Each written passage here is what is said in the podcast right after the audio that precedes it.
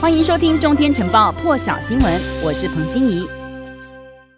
好了，巴黎二零二四官方推特账号现在推出超巨大的巴黎奥运会旗，大概有足球场的大小，在埃菲尔铁塔上飘扬的照片，上面写着“巴黎二零二四奥运会正式开始，让我们一起开启奥运新篇章”。而冬奥画下句点，二零二四年巴黎奥运拉开序幕，埃菲尔铁塔的对面托卡。德广场呢，就聚集了大批的法国人，还有归国的运动员，大家很激动，挥舞法国三色旗和东京隔海呼应。因为巴黎距离上一次举办夏季奥运刚好是一百年，新主办国呢都有闭幕演出，而这一次巴黎演出呢是奥运历史上第一次以影片的形式呈现的闭幕表演。影片的压轴呢是巡逻兵飞行表演队飞过埃菲尔铁塔上空。翻开历史，先前巴黎曾经举办过两届夏季奥运，第一次是在一一九零零年的奥运，那个时候是第一次开放女性参与比赛的奥运。巴黎奥运组委会呢也曾经解释过，那个是奥运 logo 上法国国家象征玛丽安。玛丽安娜头像设计的灵感来源，而第二次呢，则是在一九二四年。因此，二零二四年奥运将会是巴黎时隔一个世纪之后再次举办奥运。许多法国媒体呢，以一百年的等候来形容对下一届奥运的期待。巴黎巴黎市长呢，将二零二四年巴黎奥运的筹办目标现在是定在。史上最节制还有最环保的奥运，因为二零二四年的巴黎奥运呢，有高达百分之九十五的比赛场地将会利用现有的场馆，或者是增建战时场地，同时呢会结合巴黎知名景点还有历史建筑的天生优势来取代大兴土木建新场馆。根据巴黎二零二四年这个奥运官方网站的公布呢，巴黎市中心的协和广场呢会成为三对三篮球、霹雳舞还有滑板的赛场，而埃菲尔铁塔前的战神广场会变成沙滩排球场地。巴黎大皇宫呢，也会是跆拳道还有击剑选手一较高下的地方。代表法国历史的凡尔赛宫呢，将会变成现代五项还有马术比赛的场地。法国总统马克宏呢，在七月二十四号的时候有宣布过，开幕式将不会在奥运场馆内举行，而是会移到塞纳河上。但是另一方面呢，法国人现在是抗议政府规定。因为法国现在规定，进入餐厅或者是搭高铁、搭飞机，都必须要拿健康通行证。因此，法国已经是连续第四个周末上街示威了，超过二十三万人现在是不满这项规定。他们说，这就是像是强制接种疫苗，已经违背了公民自由。反对人士指出，因为法国总统马克宏明年要面临的是连任压力，他希望在强制规定之下呢，可以有效防堵疫情还有 Delta 扩散。因此，现在除了法国之外，其实意大利的罗马和米兰也都有几千人发起拒绝。绿色通行证防疫措施的示威抗议，那不勒斯呢更有反疫苗游行，因为意大利现在规定，八月六号开始进入电影院、博物馆、室内运动场馆或者是餐厅内用，都是要拿绿色通行证的，要证明已经接种至少一剂新冠疫苗。或者是在过去六个月内染疫康复，甚至呢在先前四十八小时的病毒检测是呈现阴性的，而且意大利的学校教职员还有大学生也是都要拿绿色通行证才能上学到学校。九月开始搭乘这个意大利国内的航班还有长途列车，也都必须要拿通行证。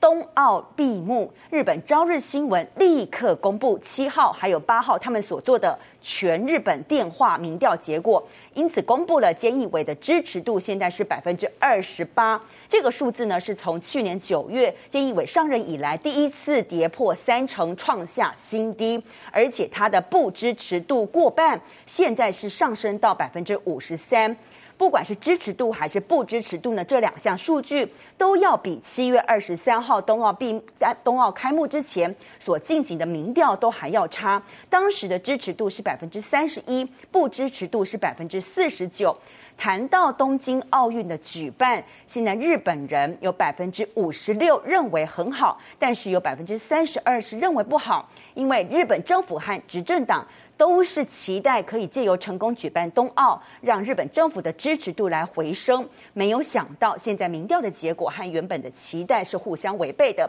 朝日新闻呢还分析，受访者之所以对菅义伟内阁持有这个严厉的态度，主要还是因为对于政府的防疫对策评价很低落，只有百分之二十三的人呢给予菅义伟内阁防疫对策的正面评价，而在没有办法给予正面评价的这个受访者当中呢，高达七成是不支持菅义伟内阁的。NHK 报道，日本群马县现在宣布，前桥市委托的民间检查中心，在八月二号到四号这段期间呢，竟然有百呃两两百一一十五人的检体，实际上呢应该是阴性的，结果却被误判成阳性，甚至呢就是还有人因为误判了阳性结果。因此住院治疗，而群马县呢是在五号的时候才接获医疗机构的通报，说检查中心的阳性率很高，要进行确认，结果才发现误判。那个时候群马县已经通报有六十三人确诊了，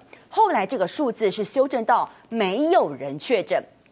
另外一方面呢，同一个时间，埼玉县北部的医疗机构委托的检验，大约一百五十人的检体也误判成阳性，现在已经停止发生误判设施的这个检验作业，正在调查误判的原因。日本政府呢，在医疗资源整个吃紧的情况下呢，先前就要求。部分地区的医院只能收治新冠重症，而且要求轻症必须要在家里康复疗养。日经新闻就报道，日本政府这项措施的效应现在已经开始浮现了，因为到二号为止一个星期。东京新增确诊的病例当中呢，有百分之六十一的人，他们是在家里被感染的。而在前几波的疫情当中呢，这个比率从来没有超过六成。日本政府新冠顾问小组现在说，他们大胆推测，几乎所有同住的人都会被感染，而且光是使用不同的房间，还有不同的餐具，其实根本不够保护其他人。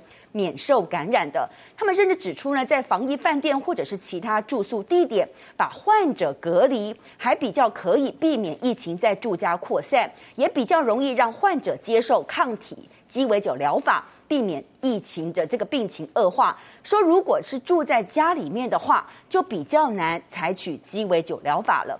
由于美国现在正在因为 Delta 变异株这个疫情扩散的关系，因此美国现在每天。新增确诊病例数一天十一万八千例，创下六个月以来新高。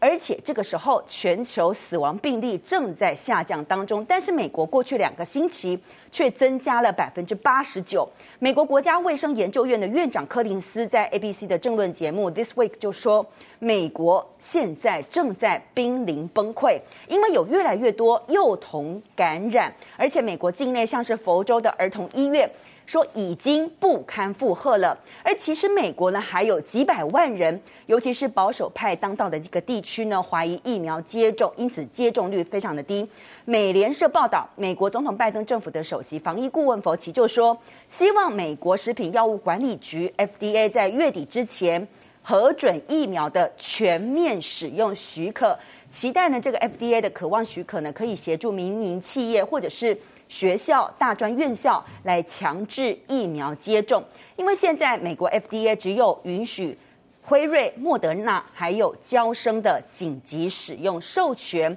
遇到 FDA 呢，可能就是即将会授予辉瑞的全面使用许可。拜登政府呢就曾经说过，其实联邦政府是不会强制民间弃用雇佣的这些劳工呢接种疫苗。可是呢，现在美国政府呢是不断的呼吁。各州还有各地方政府以及企业界要考虑强制接种。佛奇说呢，要遏制病毒的蔓延，是有必要在民间各个层级来落实所谓的强制接种。越南八号新增九千六百九十例的确诊，这个数字又创下越南疫情爆发以来，单日最大的增幅记录了，其中包含了境外输入有六例，还有本土是九千六百八十四例，另外还有新增一百四十七人死亡。越南的人口是九千八百万，可是他们到现在也只有将近八百九十万人接种，完整接种的人呢更是不到九十万人。因此呢，说越南新一波的疫情，其实他们只花了